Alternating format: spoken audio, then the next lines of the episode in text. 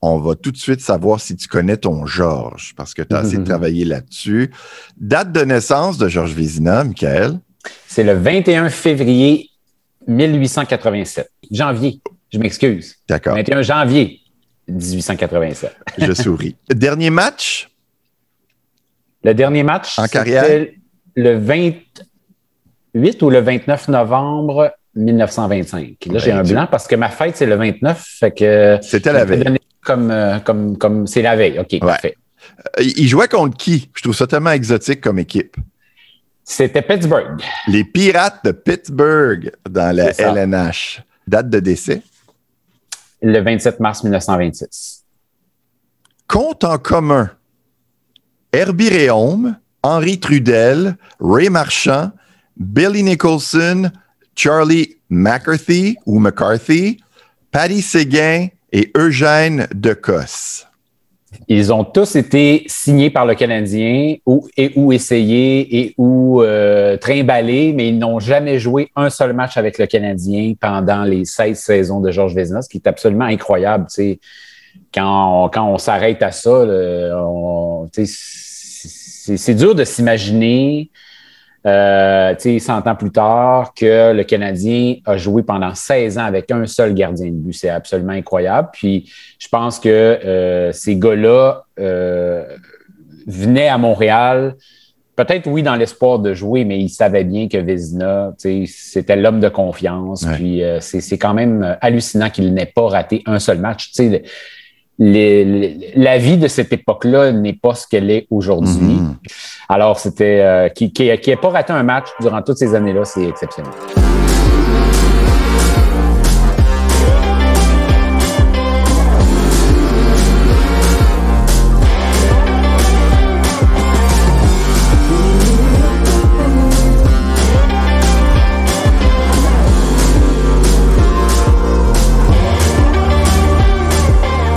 En ordre alphabétique, pendant que Maxime Bibot nous déballe un sport qui se joue à 150 sur le même terrain, Cynthia Bureau nous invite à tourner en ovale. Marcel Dugas revient sur Juin 46 et Michael Lalancette nous parle de l'habitant silencieux. Yannick Roberge nous raconte comment un cycliste a volontairement chuté pour avoir une meilleure chance de gagner. Et Mathieu Saint-Pierre nous invite à découvrir son sport, le paracanoë. Bienvenue au cinquième épisode du balado à domicile.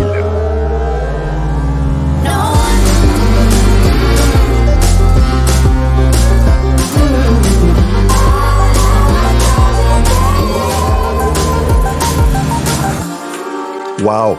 Quel mois de juin! Christian Eriksen du Danemark qui revient à la vie sur un terrain de soccer pendant que le Canadien refuse de mourir. Les Blue Jays qui remontent au classement. Novak Djokovic qui se débat jusqu'à la toute fin pour remporter Roland Garros. Et ah, la réouverture des bars sportifs au Québec. Bon, la prochaine heure ne sera sûrement pas aussi effervescente, mais euh, on la souhaite pertinente, intéressante Surtout si vous aimez l'histoire et la découverte. Nous parlerons de Botaoshi, de roller derby, de paracanoë et notre regard sur le passé s'arrête sur juin 46 et la carrière de Georges Vézina. D'ailleurs, c'est avec Michael Lalancette qu'on a démarré ce cinquième épisode. Alors aussi bien y retourner. Assistons à une pratique du club canadien au parc Jeanne-Mance en 1925.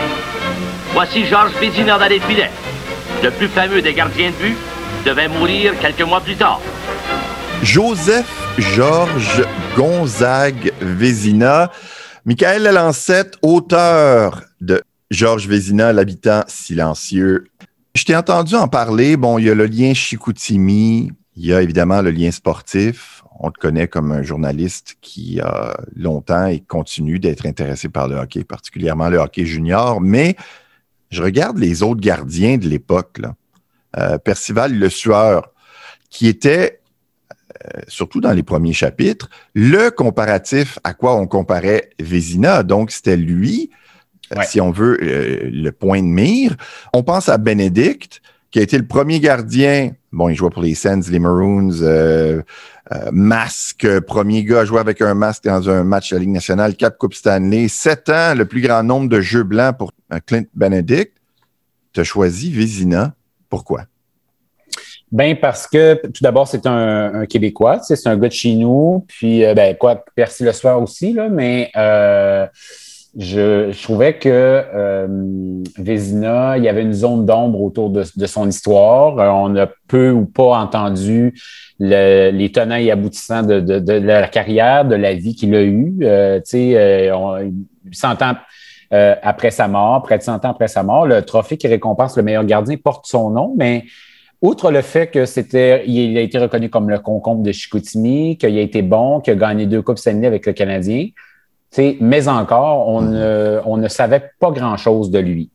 Puis je trouvais que je trouvais ça un peu malheureux parce que je me disais, euh, dans le fond, ça a été une, période importante. Les débuts du Canadien, ils ont mis la table pour la suite. C'est ce qui a placé euh, la place du Canadien dans la société montréalaise de l'époque. Après ça, ben, c'est devenu le club de, tout le Québec. Puis euh, ils ont développé un réseau aussi dans, dans, le, reste du Canada.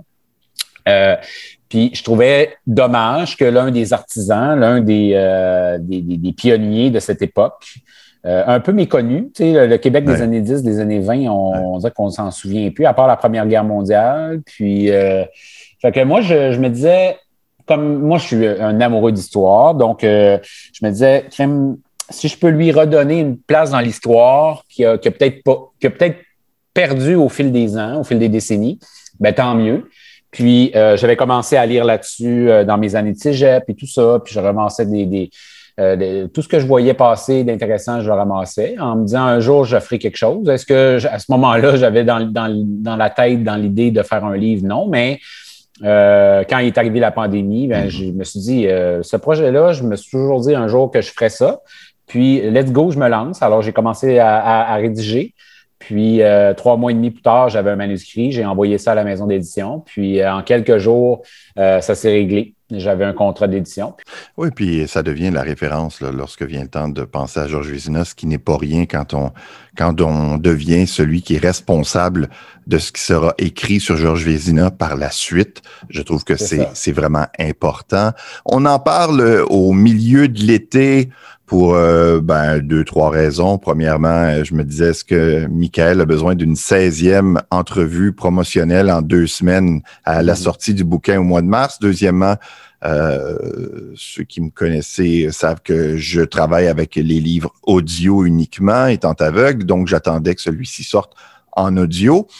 Justement, parlons de l'application Audible parce que je n'ai pas vu l'objet proprement dit, mais Georges Vizina est écrit avec un S. Lui ne signait pas avec un S. Pourquoi avoir choisi de l'écrire GES sur Audible et peut-être même sur le bouquin même? Euh, tout simplement parce que c'était son nom officiel. Euh, lorsque je, comprends que lui signait pas de S, je ne sais pas pourquoi. Euh, ça, rendu là, c'est comme quelque chose que je n'ai pas pu démystifier, j'ai pas pu mhm. trouver une réponse à ça. Pourtant, sur son acte de naissance, sur son acte de décès, son nom prend bel et bien un S. Sur sa pierre tombale, il y a un S. Donc, pour moi, ça tombait ah sous le sens. C'est son nom officiel. C'est juste que lorsqu'il signait son nom, euh, il, ne, mettait pas de S. Et c'est la même chose pour son père, parce que son père, euh, sur les, les, documents notariés et tout ça, il, ne signe jamais euh, Georges avec un S. Il y a plein de petites choses, justement, super fascinantes euh, dans le bouquin. Entre autres, il aurait chaussé les patins pour la première fois à l'âge de 16 ans. Je me demandais, est-ce que c'était courant d'apprendre à patiner aussi tardivement? Est-ce que tu le sais ou c'est lui qui était tardif dans son apprentissage? Un des premiers livres écrits sur l'histoire du hockey, c'est euh, de Farrell en 1899. Je l'ai devant moi. Et euh, dans ce livre-là, ça pourquoi je, cite cet ouvrage-là, c'est que au fond, ça explique un peu quel est le hockey, mm-hmm. comment, comment, ça se passe et tout ça. Et euh, dans, la, dans la description de gardien de but, ça dit les gardiens qui ne sont pas de bons patineurs doivent limiter leur mouvement. Sais, Vézina, c'est un peu ça, d'après moi. Euh, ça a peut-être ça a peut-être joué un rôle aussi dans le fait que c'est un gardien qui, qui, jouait debout, tu sais, qui, mhm. était, qui gaulait debout, si tu me permets l'expression. Mhm. Euh, les règlements étaient comme ça, mais même quand les règlements ont changé, c'est un gardien qui est resté debout. Donc, euh, est-ce que ça, tout ça, c'est comme un peu lié ensemble? peut-être je parle peut-être à travers mon chapeau parce que là, j'y vais dans les suppositions, mais je ne sais pas si, tu sais, c'était-tu vraiment des bons patineurs ou ça faisait-tu partie de, des qualités d'un gardien à cette époque-là? J'en doute. Alors, euh, je me dis que euh, si on en a parlé autant, c'est peut-être que j'imagine que à ce moment-là, c'était quand même un peu exceptionnel, de voir un, un, gardien de but dans le hockey professionnel qui avait commencé très tard à, à patiner mais je le sais pas. Ouais, c'était peut-être pas le patineur le plus élégant, mais disons que le territoire qu'il avait à couvrir, je ne sais pas à quel point ils avaient le droit de quitter leur filet pour euh, aller euh, chercher la rondelle, ou mais c'était peut-être pas sa force. Euh, aller derrière le filet, par exemple, c'était interdit, mais tu pouvais. Ah euh, les contacts avec les gardiens étaient fréquents. Hein. Ça, c'est. j'ai peut-être pas, après, après, coup, je me dis, j'ai peut-être pas insisté assez là-dessus, mais le nombre de fois où est-ce que Vizina sortait de son filet pour aller soit mettre en échec un joueur et tout ça, c'était fréquent. Ah oui! Mentionné. Oui, les, contacts étaient, étaient fréquents. les gardiens étaient impliqués dans le jeu. OK. Euh, puis même, euh, j'ai trouvé, ça, c'est un, des projets que j'aimerais peut-être faire, écrire un autre livre sur l'histoire du hockey, mais justement pour parler un petit peu de l'évolution du sport. Dans une vidéo intitulée Saguenay construit, euh, où on voit l'ancien maire Jean Tremblay parler, entre autres, de Georges Vézina et du centre Georges.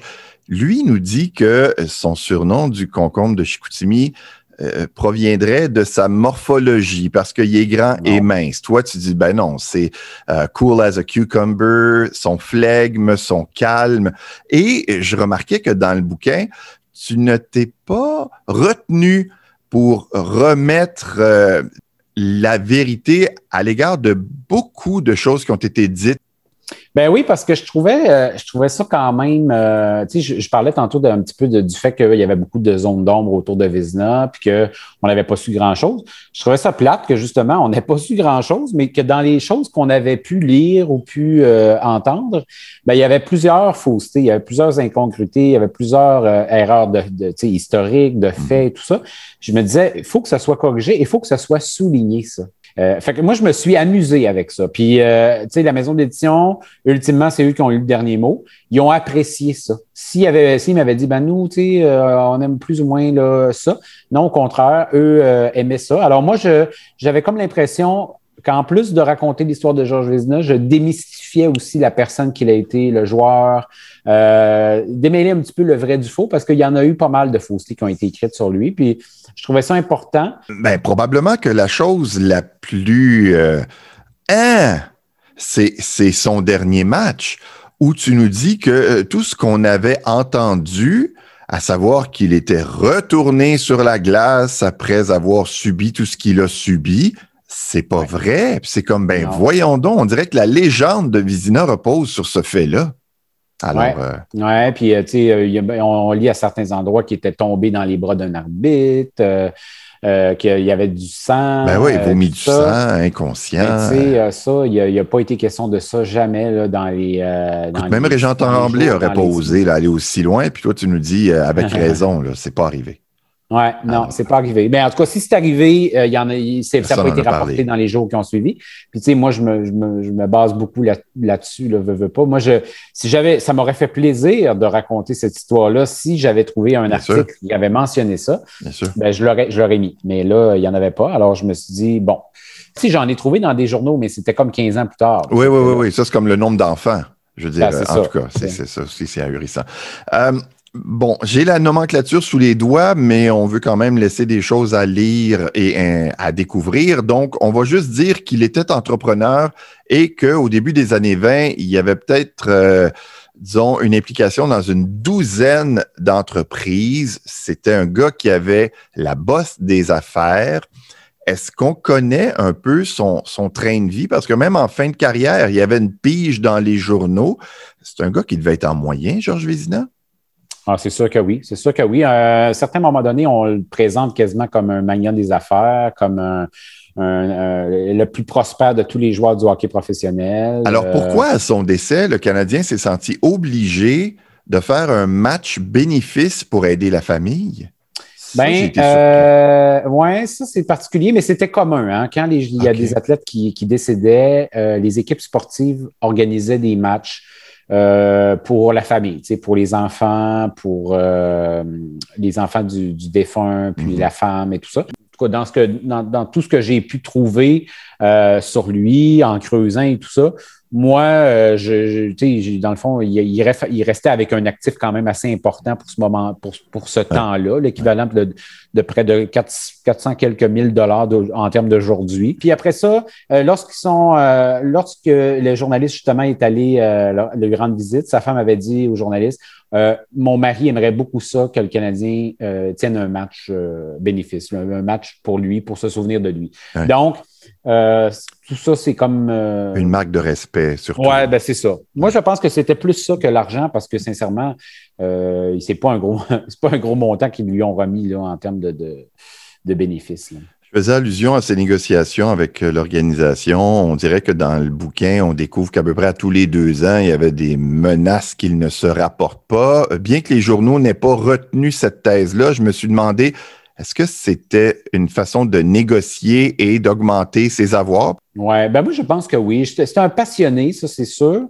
mais pour lui, c'était peut-être contre nature d'aller à Montréal, c'était tellement quelqu'un de discret, de, timide et tout ça, que je pense que lui se retrouvait sous les feux de la rampe. C'était pas nécessairement, euh, ça faisait pas partie de sa personnalité et même à la fin, tu sais. Euh, donc euh, peut-être que c'était tellement contre nature qu'en en y allant, il se disait, ben, en tout cas, je vais y aller, mais il faut quand même que ce soit payant. Tu sais. peut-être qu'il y avait de ça. Puis assurément. Surtout qu'il était propriétaire de, de, plein de choses. Et pendant qu'il allait à Montréal, ben, un, il était obligé de payer du monde pour gérer ça à sa place. Deux, il pouvait pas voir à ses affaires d'aussi près. Donc, ça aussi, on sent que ça le dérange un peu.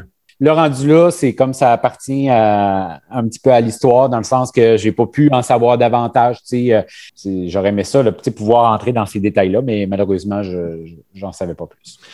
J'ai envie de donner deux ou trois exemples de comptes rendus, entre autres lors du match du 9 mars 1923 contre euh, Ottawa. Il y a au moins quatre nombres de lancers sur Vizina euh, dans quatre journaux différents, le 50, 64, 82, 83. Je peux comprendre entre 82 et 83, mais il y a une marge entre 50 et 83. Ma préférée, c'est dans un article de La Patrie revenant sur le match du 25 mars 1924. Euh, Vizina aurait reçu 48 lancés en 10 minutes. Bon, euh, en plus, il jouait souvent le meilleur match de sa vie, ça tu l'as souligné.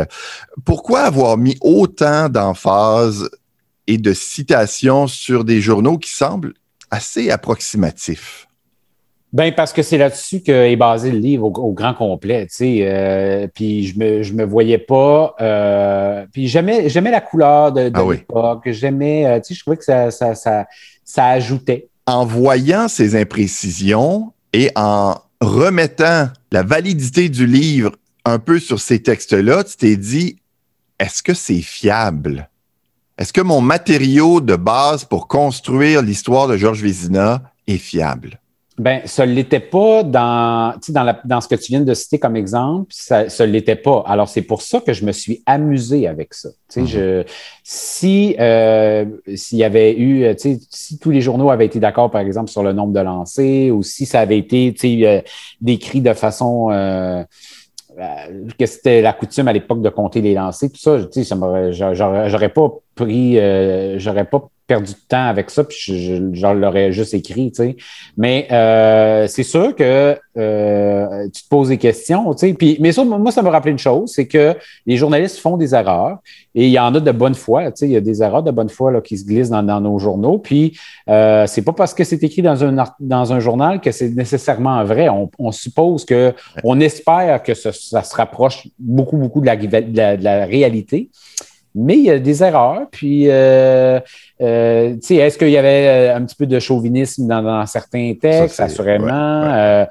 mais c'était la presse de, ce moment-là. Puis, moi, c'était important pour moi de garder ça en tête, mais pas d'en faire, pas d'en faire une fixation, parce que de toute façon, si je ne m'étais pas basé sur les, sur les journaux, j'avais rien d'autre. Ben, c'était ça, ma matière brute. Là. je ne pouvais pas dire, bon, ben, j'en prends, j'en laisse. Non, c'était. Euh, fait que c'était un choix. Je dois, avouer que c'était un choix, mais je le savais en me lançant dans l'écriture d'un livre là-dessus. Tu sais, si je, il fallait que le pari, c'était de dire, je me fie à ce que je lis. Puis si je trouve des contradictions en, cours de route, ben je vais les, je vais les, je vais les mettre en évidence, puis je vais essayer de les, je vais essayer de les contre-vérifier, puis euh, de creuser assez pour essayer de, de, démêler l'improbable du, euh, du probable. Quelques questions sur l'époque. Euh, bon, entre 22 et 24, le Canadien fait son camp d'entraînement à Grimsby, dans la péninsule du Niagara, parce que pas de glace artificielle disponible à Montréal. La glace est de 180 par 70 et je me demandais si le 200 par 85 était répandu à cette époque-là ou. Euh, J'ai pas d'indication euh, sur les, dimensions de glace. Celle-là, c'est parce que euh, c'était expressément cité. Mhm. Mais je ne sais pas. Mais ça, moi, d'après moi, ça, ça, variait. Autre petit détail historique que je trouve intéressant, c'est arrivé à plus d'une reprise que les policiers, si j'ai bien compris, ont dû intervenir sur la glace pour calmer les hostilités. Il y a eu beaucoup d'histoires que malheureusement tu sais, que j'ai décidé de laisser de côté parce qu'il ah. fallait que je fasse des choix. Mais tu sais, il y a eu des arrestations, il y en a eu des arrestations durant les matchs. Euh, il y a eu euh, des agressions physiques. Euh, New Zealand a frappé une spectatrice à un moment donné. tu sais, ça brassait pas mal. Hmm. Puis la police devait, devait intervenir parce qu'il y avait des débordements. Puis euh, la police devait menacer de si, si ça ne se calme pas, on vous arrête, puis c'est la prison. Montréal et Montréal, ça, brassait, mais euh, pas comme Ottawa. Ottawa, mm. c'était complètement fou. Puis en plus, ben, pour pimenter le tout, tu avais les gens de Hall qui allaient à Ottawa. Fait que euh, ça chauffait, là, ça, ça bardait. Puis ces deux équipes-là, c'était les, deux adversaires directs, étaient souvent impliqués dans la course au championnat. Puis euh, c'était deux équipes complètement différentes. C'est une euh, basée sur l'offensive et son gardien, puis l'autre basée sur la défensive, qui était Ottawa.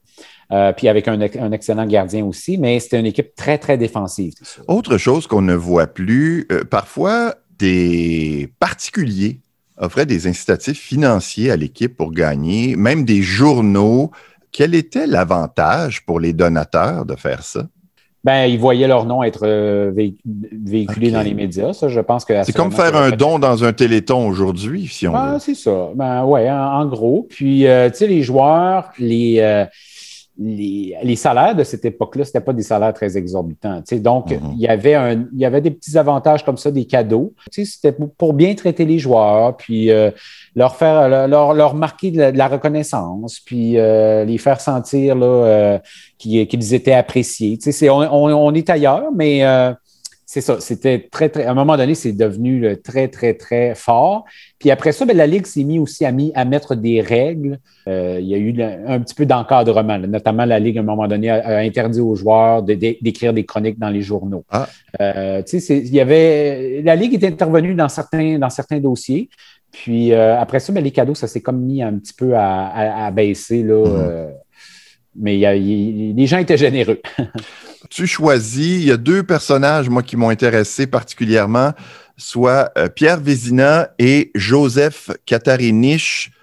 Ah, ben Pierre Vézina, euh, il a joué un match avec le Canadien. Euh, puis. Est-ce qu'il aurait pu jouer sur une base régulière, tu penses? Parce que ça revient ben, souvent son nom. Je pense que c'était un bon joueur, sincèrement.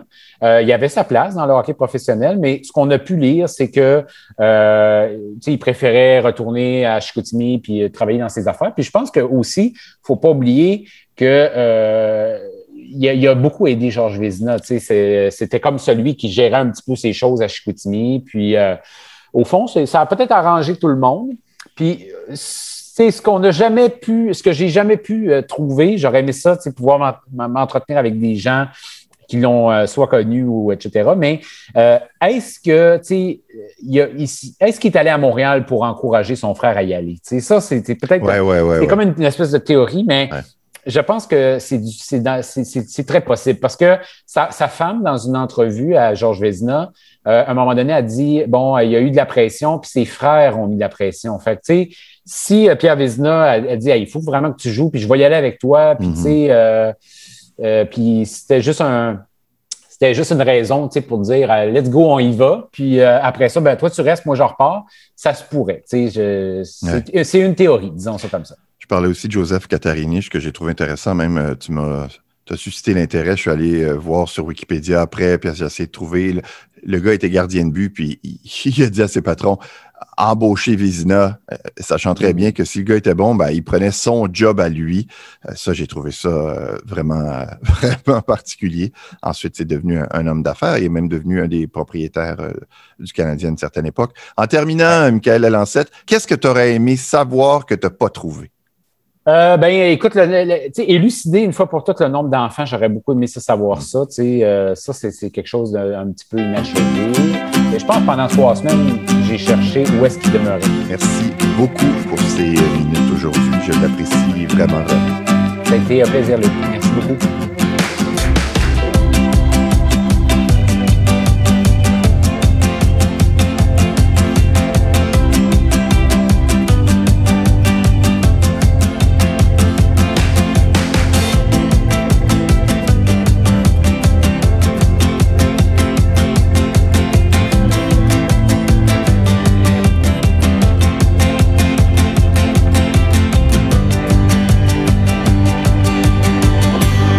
Restons dans le même esprit si l'histoire vous intéresse. Un balado pour vous, Good Seats Still Available.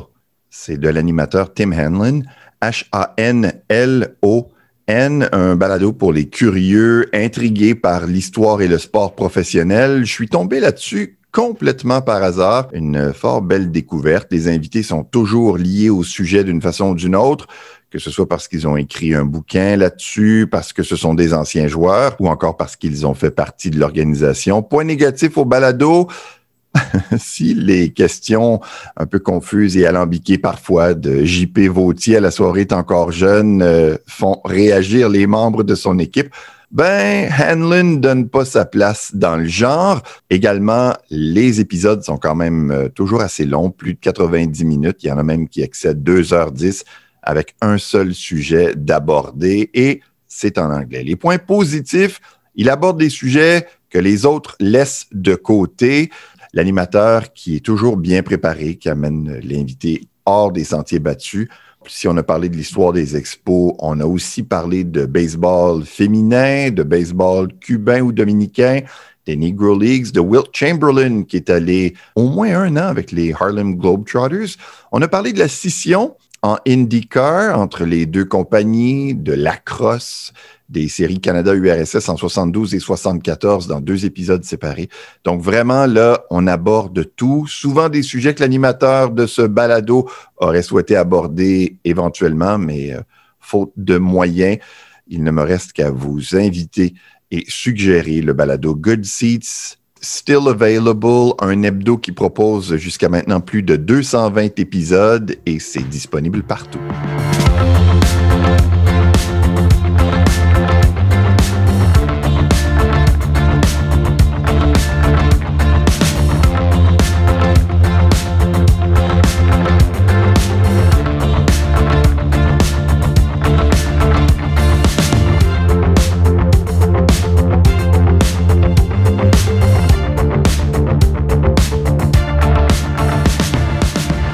J'ai vraiment l'impression que le roller derby est en train de reprendre ses lettres de noblesse.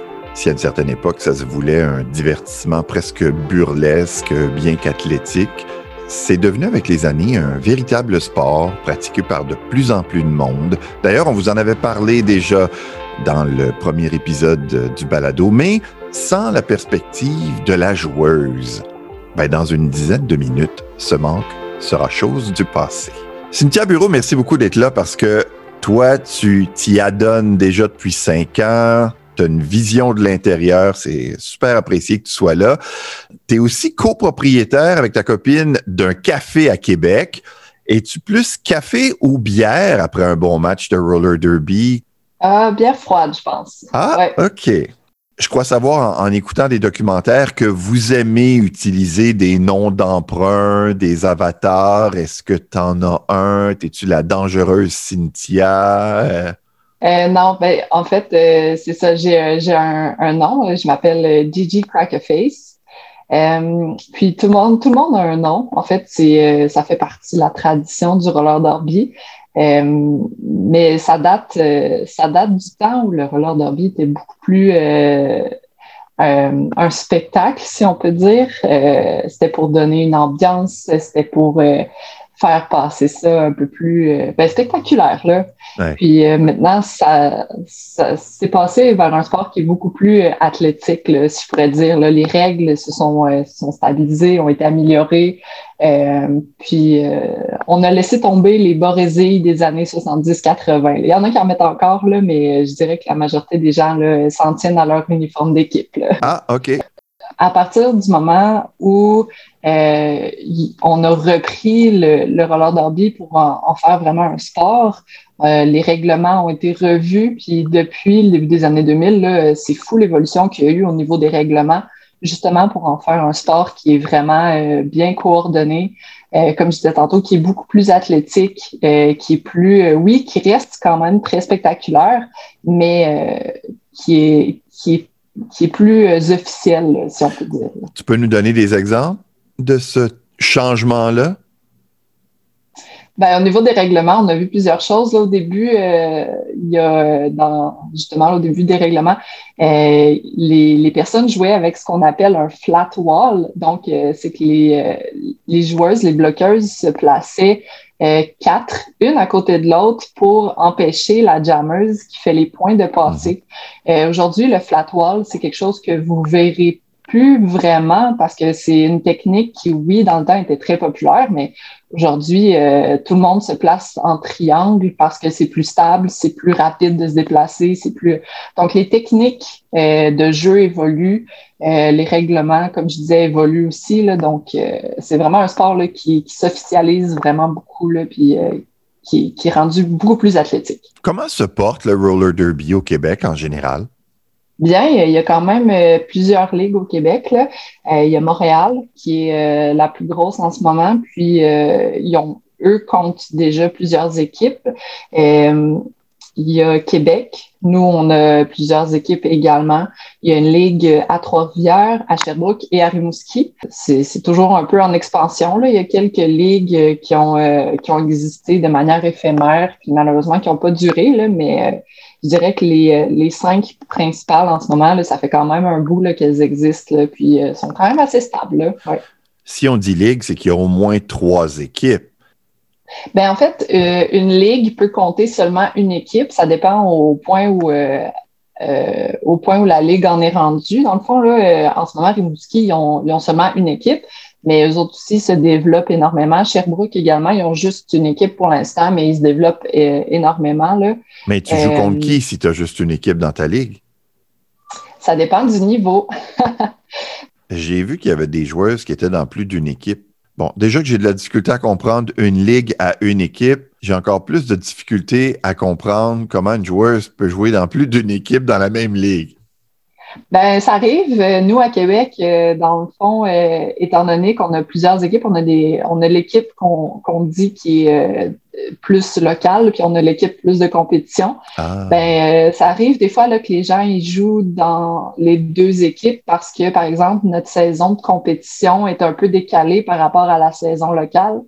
Euh, donc, la saison de compétition, habituellement, commence au mois de janvier pour se terminer aux alentours du mois de mai-juin, dépendamment des tournois. Donc, ça peut arriver qu'une une personne qui joue au niveau compétitif après ça, décide de faire quand même aussi la saison locale parce que la saison locale est un petit peu après. Là. Nous, ça s'étire du mois de mai jusqu'au mois d'août au Québec. Euh, puis en fait, la majorité des, des ligues, ils ont euh, des équipes qui sont sur plusieurs niveaux. Comme par exemple à Québec, nous, euh, on a des équipes qu'on appelle plus locales. Donc, c'est des équipes qui vont jouer vraiment, par exemple, c'est ces équipes-là qui vont jouer, par exemple, contre Sherbrooke, Trois-Rivières, Rimouski. puis on a une équipe qu'on dit de compétition ou de route. Puis cette équipe-là, euh, se promène, va aller affronter des adversaires euh, qui sont souvent plus aux États-Unis ou euh, plus dans les maritimes.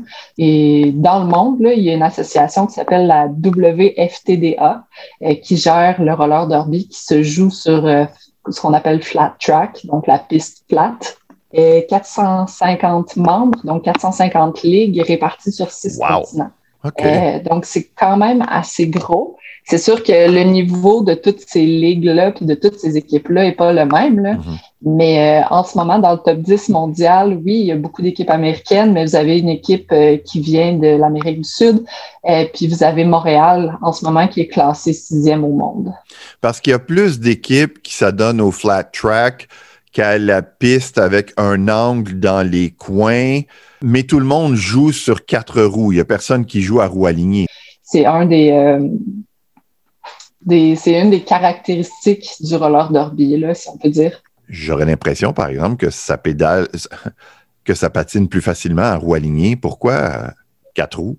C'est ça que les gens utilisaient, puis c'est ça qu'on a conservé un peu, je pense, pour euh, l'effet vintage de la chose, mais aujourd'hui, les patins quad que vous pouvez acheter, là, euh, c'est des marques très contemporaines, c'est des patins qui sont euh, très travaillés, très techniques. Là. On a, ça n'a rien à voir là, avec les patins des années 70-80. Euh, Puis c'est surtout que le patin quad, c'est un patin qui est quand même plus stable un peu. Fait que, au niveau des chevilles puis tout ça, c'est beaucoup plus sécuritaire là, pour les personnes qui jouent au Je voyais hier sur Google qu'il y avait du 8-18 ans au Québec, donc du roller junior. On veut faire de ce sport-là quelque chose qui va perdurer, euh, quelque chose qui va de mieux en mieux se structurer aussi. Pour l'instant, au Québec, euh, je pense que la seule ligue qui a une équipe junior, c'est Montréal, parce qu'ils ont quand même un bon bassin de personnes qui jouent au roller derby. Mais oui, effectivement, là, partout dans le monde, en fait, euh, c'est de plus en plus populaire au niveau junior. Et euh, les règlements sont adaptés là, pour, pour ces âges-là. Donc, euh, c'est pas les mêmes niveaux de contact, c'est pas tout à fait les mêmes règlements non plus, parce que le but, euh, c'est pas que ces jeunes-là se blessent, c'est que ces jeunes-là apprennent à découvrir le sport, apprennent à découvrir les habiletés de patin euh, et du plaisir aussi, puis qu'éventuellement, ça leur donne le goût de continuer puis de, de, faire du roller derby à l'âge adulte.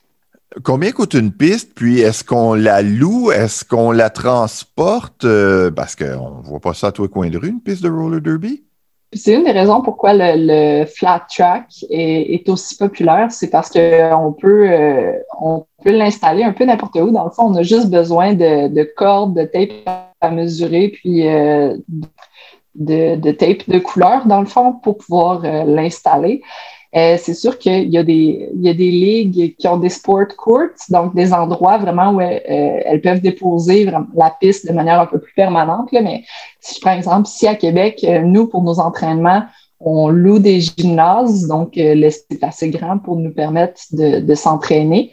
Et puis quand on veut faire des matchs, ben il faut qu'on loue des arénas parce que euh, l'aréna est assez grande pour nous permettre de faire une piste de roller derby euh, pleine grandeur. Donc on est loin de ce que moi je voyais lorsque je regardais ça dans les années 70. Il y avait comme une rampe qui contournait la piste pour ne pas tomber en bas. La piste était quelque peu surélevée. Euh, la bank track demande un peu plus d'organisation. C'est pour ça, je pense que oui, c'est ça. Il y a des équipes qui jouent encore avec ça, mais c'est de plus en plus rare. Qu'est-ce qui fait qu'il y a plus de joueuses que de joueurs au roller derby? Le roller derby, à la base, c'est un, sport euh, qui, est féminin. Dans le fond, vous avez le hockey, puis le hockey féminin, ben, au roller derby, c'est le contraire, c'est le roller derby puis le roller derby masculin. Puis, euh, de plus en plus maintenant, le roller derby féminin, en fait, le roller derby tout court là, euh, se développe avec des politiques d'inclusivité très, très grandes. C'est pour ça que euh, de plus en plus, on ne parle pas nécessairement de joueuses, mais on va utiliser des termes plus neutres comme, par exemple, joueurs. Euh, ce ne sont pas des joueurs, ce ne sont pas des joueuses. C'est un terme qui s'applique à tout le monde, donc joueurs.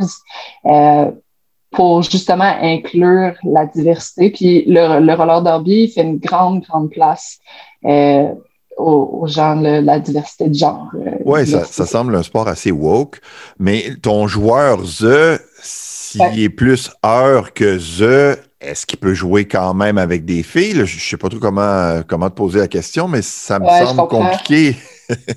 Ben, euh, maintenant, les, euh, les hommes ont, euh, ont, leur propre ligue, leurs propres équipes, leurs propres organisations. une équipe masculine ne peut pas être membre de la WFTDA parce que la WFTDA, c'est la Woman Flat Track Derby Association. C'est sûr que il y a des collaborations qui se font, là, mais c'est du côté masculin, c'est un sport qui est un peu moins populaire. Des fois, les équipes masculines, quand ils n'ont pas assez de, de gens pour, pour, pour, faire leurs équipes, faire leurs matchs complètes avec, avec des, des filles, puis c'est correct. Là. Ça arrive quand même régulièrement, là, les matchs mixtes. C'est coûteux, ça donné au roller derby? Euh, oui et non, dans le sens où, euh, oui, effectivement, il faut, euh, faut acheter l'équipement. Puis, si on choisit de, de faire partie de l'équipe de route, donc il y a mhm. plus de voyagement, il y a plus de frais, mais il y, a beaucoup, il y a aussi beaucoup de financement qui se fait par les équipes et les ligues. Donc, les activités comme les lavotos, les, les la vente de chocolat, qui reste un classique. Mais tu sais, peu importe les activités qui sont, qui sont choisies, euh, on, on, ramasse, on ramasse de l'argent, puis tout, cet argent-là est réinvesti justement pour aider, euh, pour aider au voyagement, pour aider à organiser les matchs, pour aider à, à faire rouler la ligue. Puis euh, au Roller Derby, on a aussi euh, beaucoup l'importance des partenariats, donc euh, des commanditaires qui vont souvent donner de l'argent en échange de visibilité ou d'autres euh, d'autres avantages. Là. Ça aussi, ça fait dans les ça fait partie du roller derby de, de faire des partenariats comme ça pour justement euh, réussir à, organiser toutes les activités. Et, j'ai besoin de quoi comme équipement? Bon, combien me coûtent mes patins? Euh, j'imagine des genouillères, des coudières, peut-être des épaulières, un casque, je ne sais pas. J'ai besoin de quoi comme équipement? Euh, dans le fond, euh, quelqu'un qui veut commencer au roller derby a besoin d'un casque, euh, va avoir besoin d'un protecteur buccal, des coudes, des genoux, des poignets, puis les patins. maintenant, il y a des boutiques spécialisées en roller derby comme ah Low Life à Montréal qui font des, des package deals, si je peux dire, là, des espèces d'ensembles euh, pour les personnes qui commencent. Fait que souvent, c'est des packages qui tournent euh, dépendamment de ce qu'il y a dedans. Là. Euh, ça peut commencer autour de 200 dollars, puis des fois, ça monte un peu plus, là, mais à ce prix-là, d'avoir tout l'équipement au complet pour 200, à peu près 200 dollars, si je me rappelle bien, là, c'est quand même un, bon deal. Puis après ça, ben, quand les gens, ça fait, c'est quand ils sont habitués, puis ils se rendent compte, OK, ben, j'ai besoin, peut-être besoin de changer telle ou telle pièce d'équipement. Mm-hmm. Ben ça, varie là, avec, euh, avec l'expérience. Puis la paire de patins, combien? La, paire, de patins, euh, ah, la paire de patins, là, euh, comme je dis, ça, peut commencer très bas, autour de 150, 200 dollars, puis ça peut monter facilement dans les 800, 900 ah. dollars.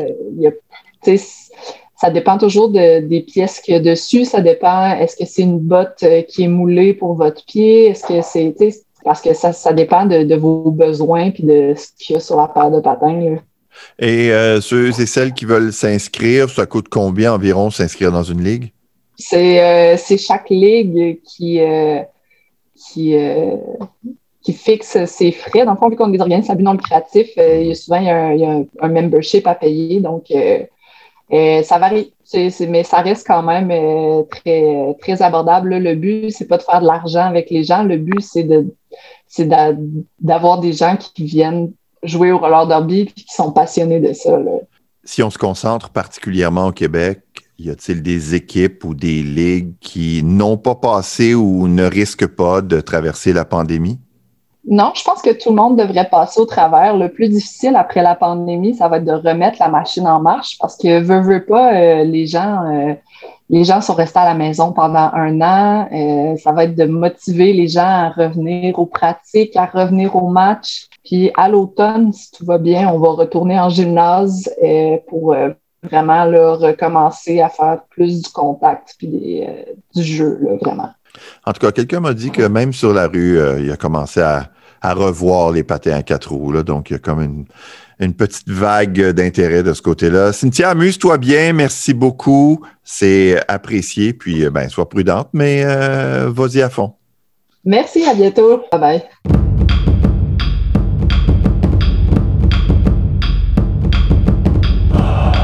Savez-vous combien de japonais ça prend pour changer une ampoule?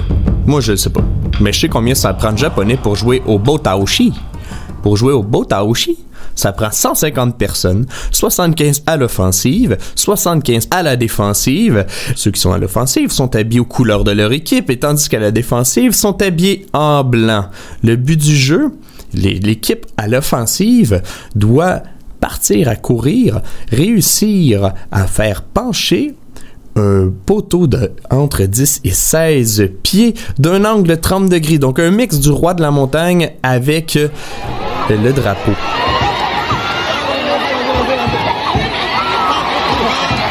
Ces gens-là ont deux minutes pour réussir à faire pencher le poteau pendant que les joueurs défensifs essaient de en empêcher. Si au bout de deux minutes c'est pas fait, le match est arrêté, on recommence une nouvelle fois. Ça vous parle? Pourquoi pas en créer un à Montréal? 150 personnes, ça doit être facile à trouver ces temps-ci.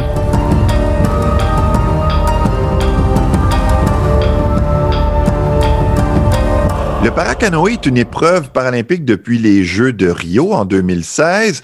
C'est un sport qui est pratiqué par les personnes à mobilité réduite, donc vous comprenez qu'il y a différentes catégories de classification.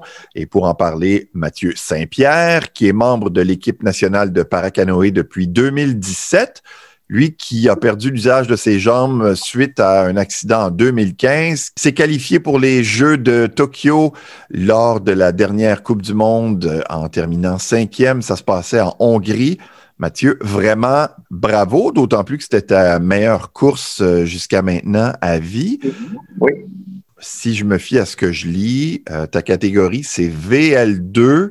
Qu'est-ce que ça implique dans la pratique de ton sport, cette classification-là? Mettons, il y a trois catégories. Tu as VL1, VL2, puis VL3.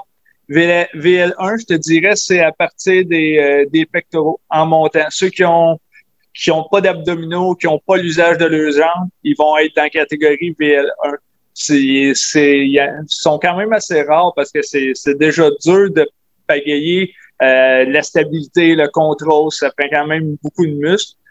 Le VL2, comme moi, c'est à partir du nombre, un petit peu en bas du nombril. Tu sais, comme moi, j'ai tous mes abdos, mais j'ai pas mes fesses, puis jusqu'en bas, que notre catégorie est quand même large. On est, quand même plusieurs à VL2.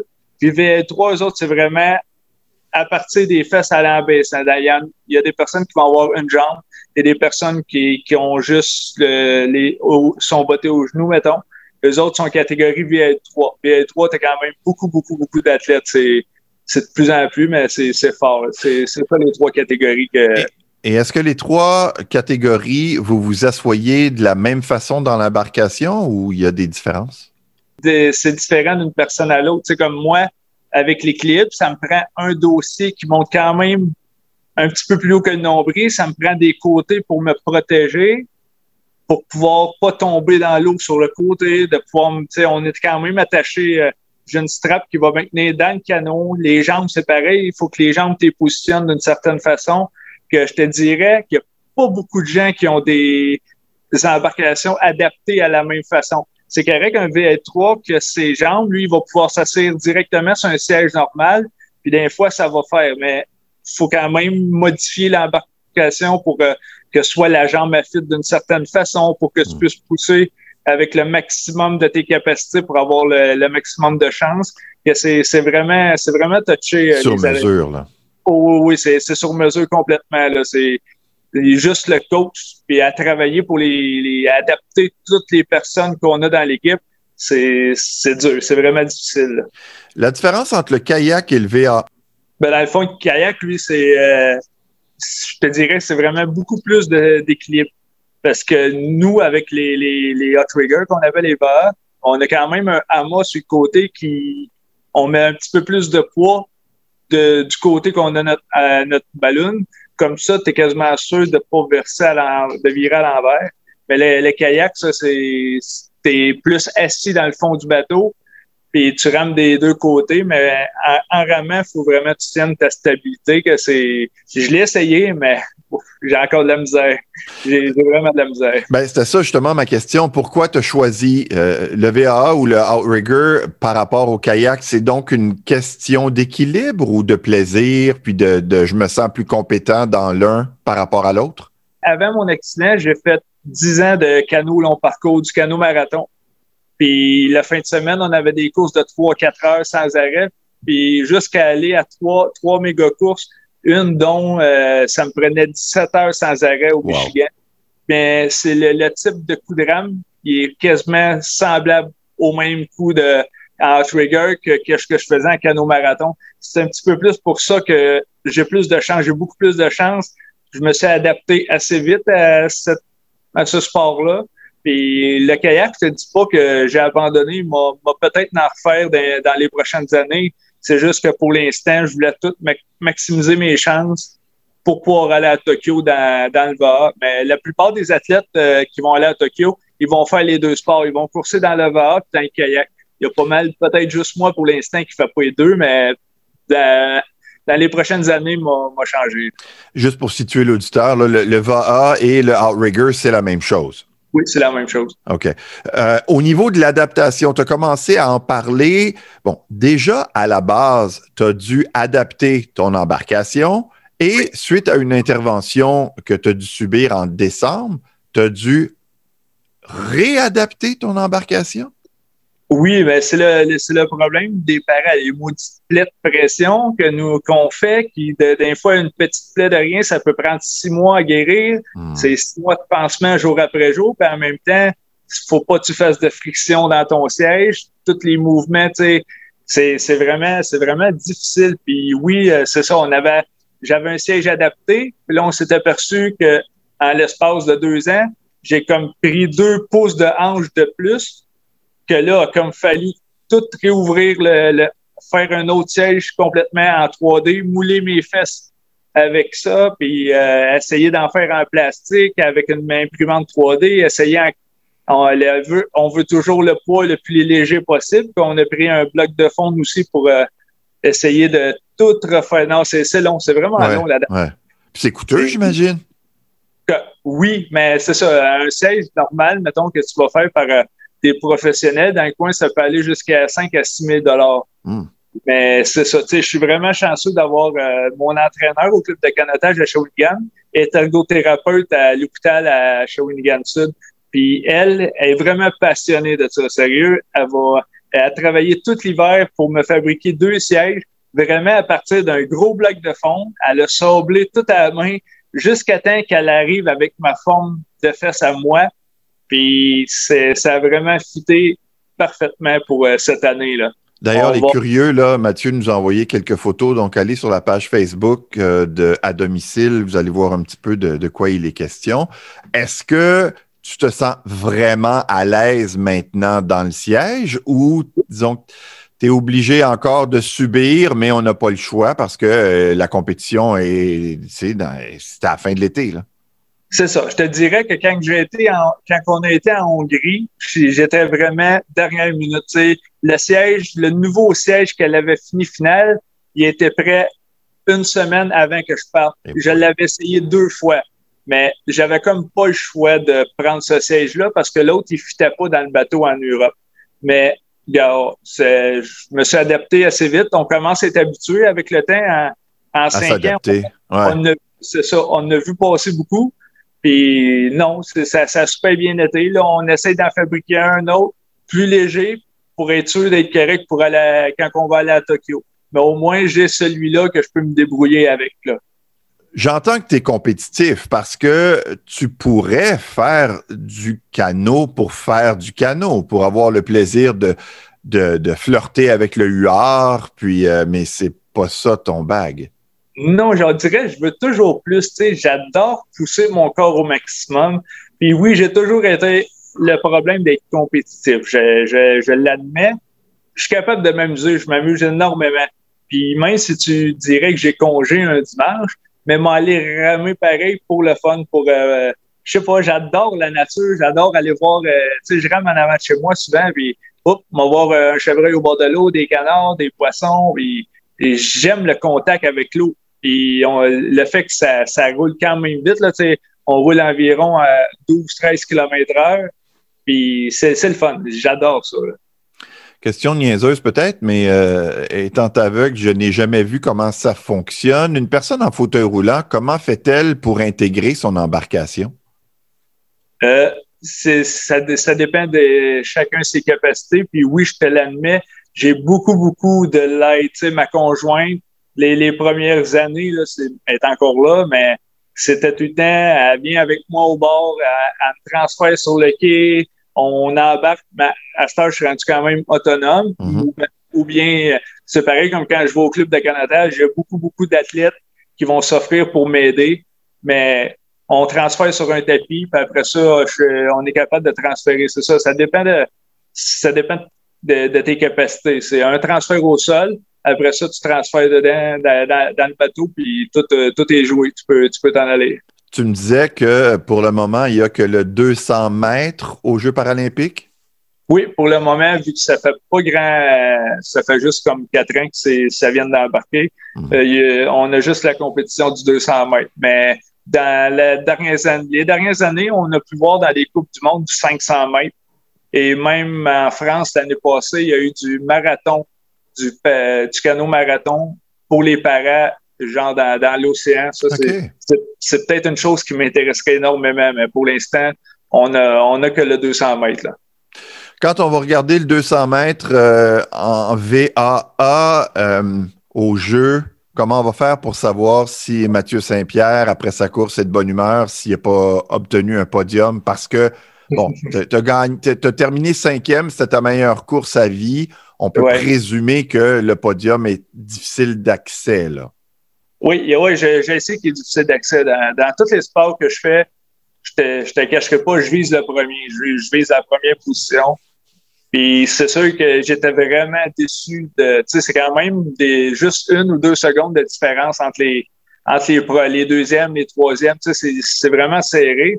Mais des fois, on travaille une année pour aller chercher une seconde. C'est Ouais. tellement c'est tellement dur. C'est deux secondes, c'est une longueur de bateau, c'est quand même 22 pieds, c'est, beaucoup sur 200 mètres, mais c'est, dur à aller chercher. Puis je te dirais que oui, m'a sûrement été compté à pareil, peu importe que la course que j'ai que m'a faire avec euh, avec comme tout ce qui est arrivé, je te dis comme Ben, je te ça, dirais ta là, avec, euh, convalescence, ta- ton, intervention, ta greffe, la COVID. C'est ça, c'est ça. J'étais, déçu quand, quand en Hongrie, tu finis quand même cinquième, mais quand j'y repense par après, j'ai, ju- j'ai juste eu un mois sur l'eau. Il fallu que je passe un mois euh, couché sur un lit à l'hôpital. Euh, puis après ça, il fallu que je, sois mollo tout l'hiver pour être sûr de guérir.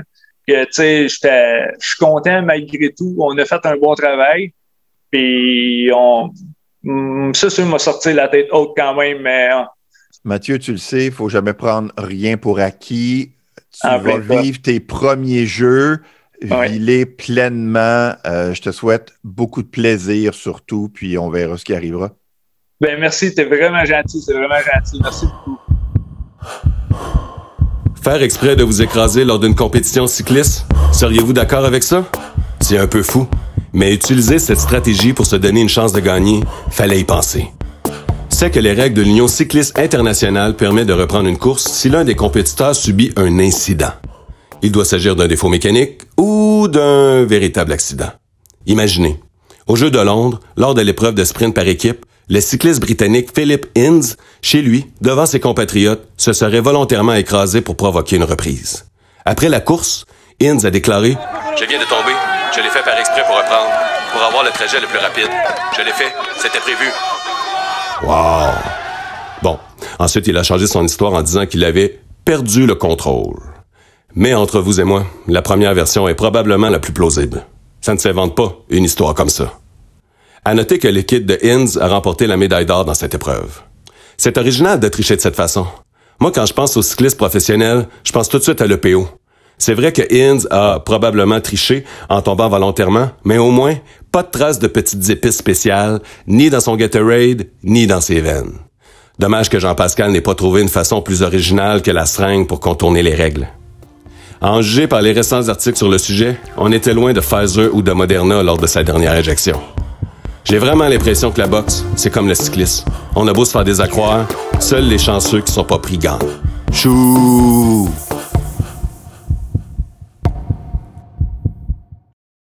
C'est le retour de Marcel Dugas.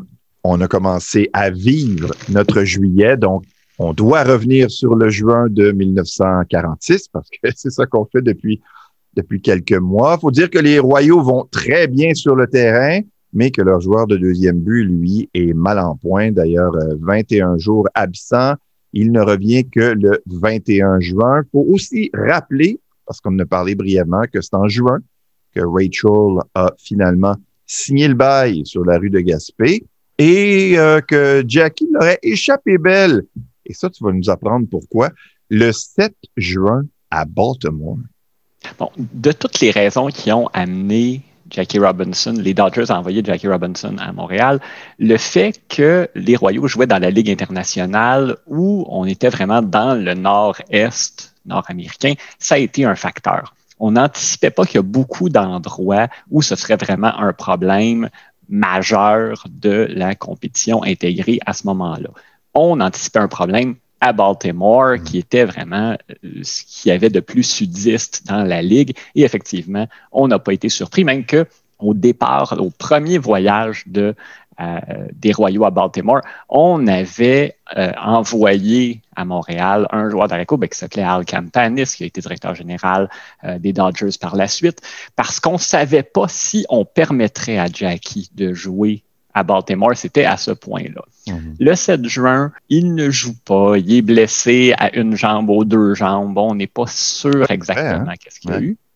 À la fin du match, il y a une échauffourée entre Herman Franks, le receveur euh, des euh, Royaux, et un joueur des Orioles. Et comme ça arrivait souvent à cette époque-là, euh, la bagarre prend, les gens descendent sur le terrain, la police doit intervenir. Hein. J'ai vu ça à plusieurs reprises en 1946, la police qui doit éclairer le, terrain parce que les spectateurs avaient envahi la surface de jeu pour se mêler d'une bagarre qui se passait sur le terrain. Il y a des spectateurs de Baltimore qui ont trouvé le moyen de s'infiltrer dans les corridors du stade et qui vont assiéger le vestiaire des Royaux. C'est le bon terme.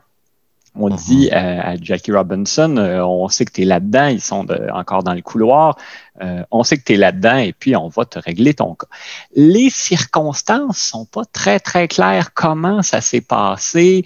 À quel moment? Il y a un joueur s'appelait John Jorgensen, qui a joué avec les Royaux en 46, qui a gradué avec les Dodgers en 47. Euh, il a raconté cette histoire-là, l'historien Jules Steigel. C'est le seul moment que j'ai vu ça. J'ai pas vu personne d'autre raconter ce souvenir-là. Et il disait, moi, avec deux autres coéquipiers, on est resté avec Jackie jusqu'à la fin, jusqu'à temps que euh, les spectateurs soient partis. Et ensuite de ça, euh, on l'a accompagné jusqu'à son hôtel à Baltimore. Jackie euh, ne chambrait pas avec ses coéquipiers. On l'a accompagné jusqu'à là-bas en pour s'assurer que tout soit correct.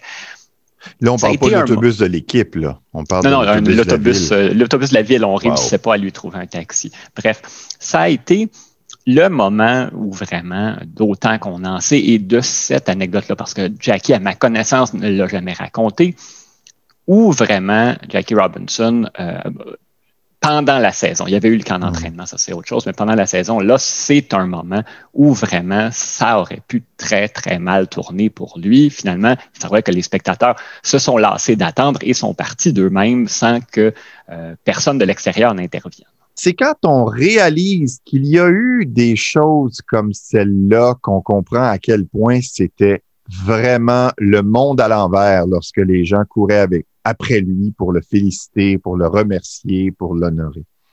Tout à fait. Puis c'était, ça n'aurait pas pu se passer n'importe où. Il ne faut pas, par contre, prendre le raccourci de dire ça n'aurait pu qu'arriver mhm. à Montréal, ça n'aurait pas pu arriver nulle part ailleurs. Ça, je pense qu'effectivement, il y a plusieurs autres endroits où Jackie aurait pu connaître le même genre de succès ou un succès équivalent, advenant que l'équipe effectivement remporte un championnat.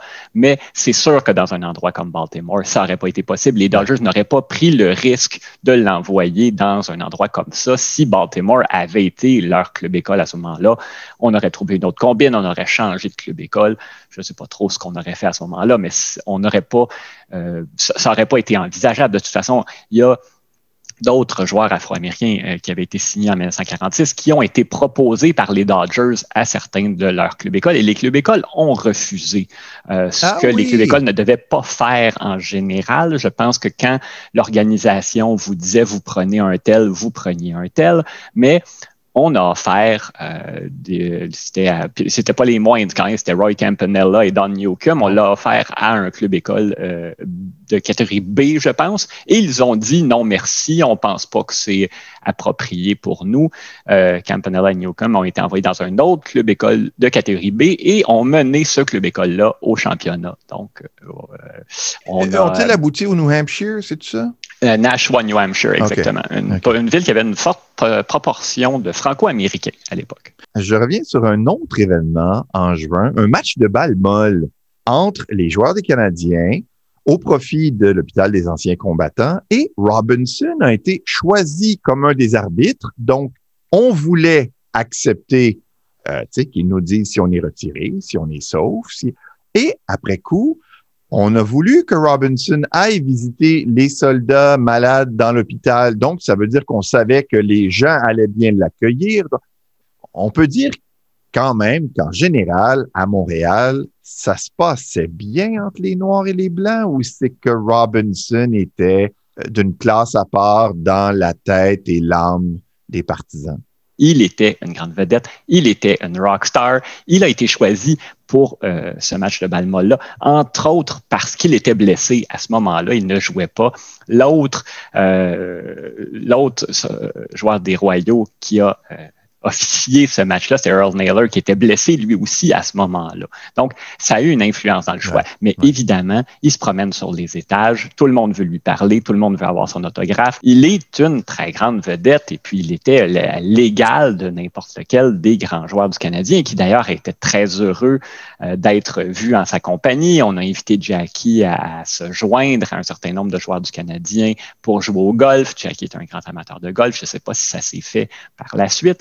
Et on a dit aussi ça, c'était une citation que j'ai vu passer déjà de Maurice Richard qui disait que le Jackie avait participé à plusieurs événements avec le Canadien pendant cet été-là, euh, mais c'est la seule trace que j'ai trouvée dans les journaux. S'il y a eu effectivement plusieurs événements caritatifs avec le Canadien, euh, ça n'a pas été rapporté. On se fie à la parole de Maurice Richard. Il n'y a pas de raison là, qui nous euh, mentirait là-dessus. Si les 26 points comptés le 9 juin étaient un record d'équipe, alors est-ce que lorsqu'on regarde l'histoire des Royaux de Montréal, les 26 points comptés le 9 juin 46 sont le record d'équipe du nombre de points comptés?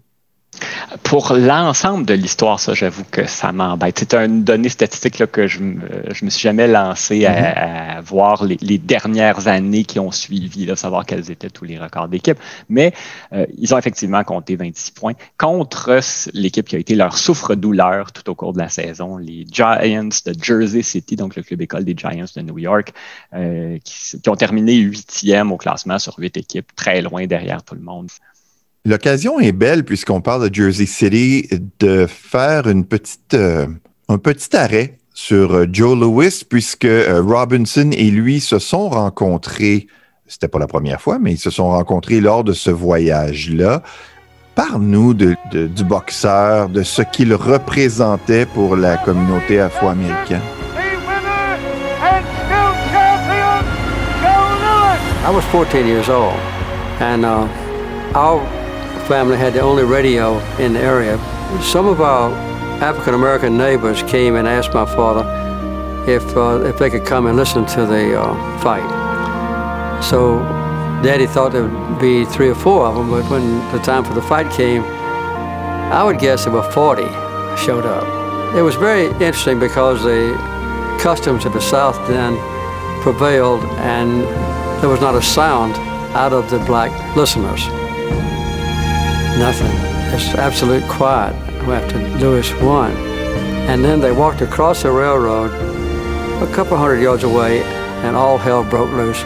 They celebrated all night long until early, almost daylight. It was phenomenal to be black because Joe Lewis was a hero of all the people, but he was black like me. Joe Louis, c'était la plus grande star sportive à ce moment-là euh, dans la communauté afro-américaine et quand même par une bonne marge, parce que pendant le camp d'entraînement, on a les euh, journaux de la communauté afro-américaine qui viennent couvrir le camp d'entraînement de Jackie. Il gradue avec l'équipe. On vient couvrir le premier match de, la saison, les premiers matchs de la saison. Mais ensuite de ça, ben, désolé Jackie, euh, il faut aller couvrir le camp d'entraînement de Joe Lewis qui va affronter Billy Conn au euh, Yankee Stadium en juin. Et on était là, minute par minute, seconde par seconde, à suivre son, le camp d'entraînement d'un boxeur. Il y a des choses plus excitantes que ça dans la vie, à mon avis, mais il était tellement, tellement une grosse star qu'on ne pouvait rien manquer. Les lecteurs voulaient avoir tous les menus détails de ce qui se passait. Et effectivement, Jackie, qui était blessé alors que l'équipe, le camp d'entraînement se faisait dans le New Jersey, quand l'équipe est passée dans le New Jersey, Jackie s'en va euh, au camp d'entraînement en question, rencontrer Joe, Joe Louis. D'ailleurs, ça a donné une photo très célèbre où Joe, ah euh, Joe Louis avec un, bâton de baseball, euh, Jackie Robinson avec un gant de boxe dans les ah, mains. Et Joe Lewis disait euh, Je suis le plus grand fan de Jackie Robinson, je lis tout ce qui s'écrit sur lui. Jackie, qui était, euh, on sentait qu'il était ému d'une certaine manière de voir euh, la grande vedette, le grand Joe Lewis, qui avait tellement de compliments à lui faire et je, l'écoutais parler, j'avais l'impression que j'étais plus célèbre que lui, alors que hmm. c'était l'inverse, c'est Jackie qui a dit ça c'était une époque assez étrange où les États-Unis comptent beaucoup sur les athlètes afro-américains pour montrer la supériorité de leur régime, de leurs idées, de leur façon de vivre sur l'Allemagne nazie et ses politiques racistes. Mais par contre, autant on on se fie sur Jesse Owens, qui a été triomphé aux Jeux Olympiques de Berlin en 36. Mac Robinson, aussi le frère de Jackie, qui a gagné une médaille d'argent à ces mêmes Jeux. On se fie beaucoup sur Joey Lewis, qui va euh, boxer contre Max Schmeling, le champion allemand. Donc, beaucoup de, euh, d'athlètes afro-américains portent fièrement les couleurs, représentent le drapeau des États-Unis, mais la communauté noire, ben, on continue de se faire lyncher, on continue de euh, d'avoir beaucoup de problèmes à voter, à exercer nos droits les plus fondamentaux. Et beaucoup d'Afro-Américains vont aller combattre aussi et revenir. On a été combattre pour la démocratie, pour la liberté, et on revient chez nous et on est des citoyens de euh, troisième zone mhm. et euh, notre vie est toujours menacée si on fait quoi que ce soit et on n'a pas le droit de voter, on n'a pas de liberté de parole, etc., etc. Il y avait un très, très gros paradoxe. Dans le documentaire dont cet extrait est tiré. Entre autres, on conclut en disant que si Jackie Robinson a fait beaucoup, que c'est vraiment Joe Lewis, le moteur, l'artisan principal qui aurait été l'instigateur d'une fierté collective. Je ne sais pas si je dirais le premier parce qu'il y avait quand même eu euh, Jack Johnson, vrai, euh, champion boxeur dans les années 1910. Et euh, 1900, 1910 donc. Mais ça non plus, ça n'avait pas fait l'unité quand il était devenu champion du monde. Euh, qui est, oh, là, on se mettait toujours à la recherche du, du Great White Hope qui mhm. va, qui de blanc va réussir à enlever la ceinture à, euh, aux, boxeurs afrodescendants. Et ça aussi, ça avait suscité une, une grande fierté dans la communauté afro-américaine, même si Jack Johnson n'était pas un exemple qu'on voulait suivre. C'est ça, les, gérants et les gens disaient à Lewis, gagne, mais n'est pas la conduite, les fanfaronnades de Johnson parce que ça nous discrédite. Donc, semble-t-il qu'on n'était pas nécessairement, même en tant que, personne de race noire, toujours à l'aise avec celui qui nous représentait euh, lorsqu'on pense à Jack Johnson. Les gérants, entre autres, de Joe Lewis, lui ont toujours interdit d'être vu en public avec des femmes blanches parce que le problème dans les, relations raciales, dans toute cette structure de racisme-là, euh, le sexe est toujours présent là-dedans. La question de défendre l'honneur de la femme blanche, c'est toujours un problème. Jack Johnson avait eu des épouses et des concubines blanches et ça, c'est une des choses euh, qui va d'ailleurs être persécuté par la justice en bonne partie pour cette raison-là. On disait à Joe Lewis, surtout, il faut pas que tu ressembles à Jack Johnson d'aucune manière. Contente-toi de boxer, de gagner des matchs, de baisser la tête, etc. On a repris un peu cette même idée-là sans aller aussi loin avec Jackie, mais une des premières questions que Brent Tricky lui a posées avant de l'engager, c'est lui dire est-ce que tu as une fiancée, est-ce que tu as Mhm. quelqu'un? Si Jackie avait dit non, je suis célibataire, euh, je courrais et tout ça, probablement que le choix, probablement, là, ça c'est moi qui le dis, mais Ouais. il y a des chances que le choix se serait porté sur quelqu'un d'autre. Puis c'est sûr que s'il avait eu un faible pour euh, les, les- les- les- pour les caucasiennes, là, je peux vous assurer que Jackie Robinson n'aurait pas été choisi. En tout cas, moi, c'est une époque qui me fascine, mais euh, de loin. Parce que lorsqu'on regarde comment ça se passait, là, oh là là là là, c'était pas simple. Le mois de juin pour les Royaux se terminait avec un dossier de 47 victoires et 25 revers. Cinq matchs en tête devant Syracuse. Marcel Dugas, toujours un plaisir. Je te laisse retourner dans tes boîtes et je te remercie particulièrement parce que justement, tu es dans les boîtes. Ah, tout le plaisir a été pour moi.